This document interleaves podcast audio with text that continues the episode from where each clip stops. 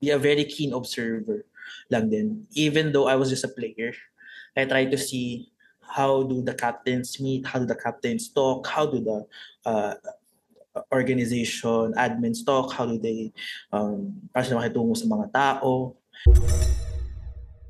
Maybe challenges when you were trying to get in and then when they were saying na parang okay maybe we're not a great match right now um how how did you take it and then when you eventually got in what was the mindset after that?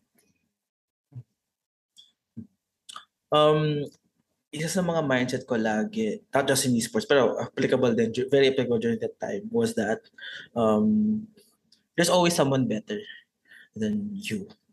There will always definitely there must be someone better than you. And um so with that one lagi akong growth mindset parang growth mindset. Parang um I may not be the best right now but I'm giving my best just to absorb. And then kung ano man yung makuha ko reinvest lang ulit pabalik sa sarili. So um really just have a growth mindset and be very be a very keen observer lang din. Even though I was just a player, I try to see how do the captains meet, how do the captains talk, how do the uh, organization, admins talk, how do they um, para sila makitungo sa mga tao, mm-hmm. and what are the things that I can take in for myself na alam kong wala pa ako noon. And yun, also applicable din sa gameplay din. So, for example, pansin ko, kapitan ko, dati, um, dito siya maglaro. And magaling talaga siya. Mm. Um, so, know, I try to um, watch him then uh, as he tries to play and how he thinks then while he plays. Kasi pag, yun, pag captain ka, siya, um, syempre, as a player, ako may kinig ako sa kanya.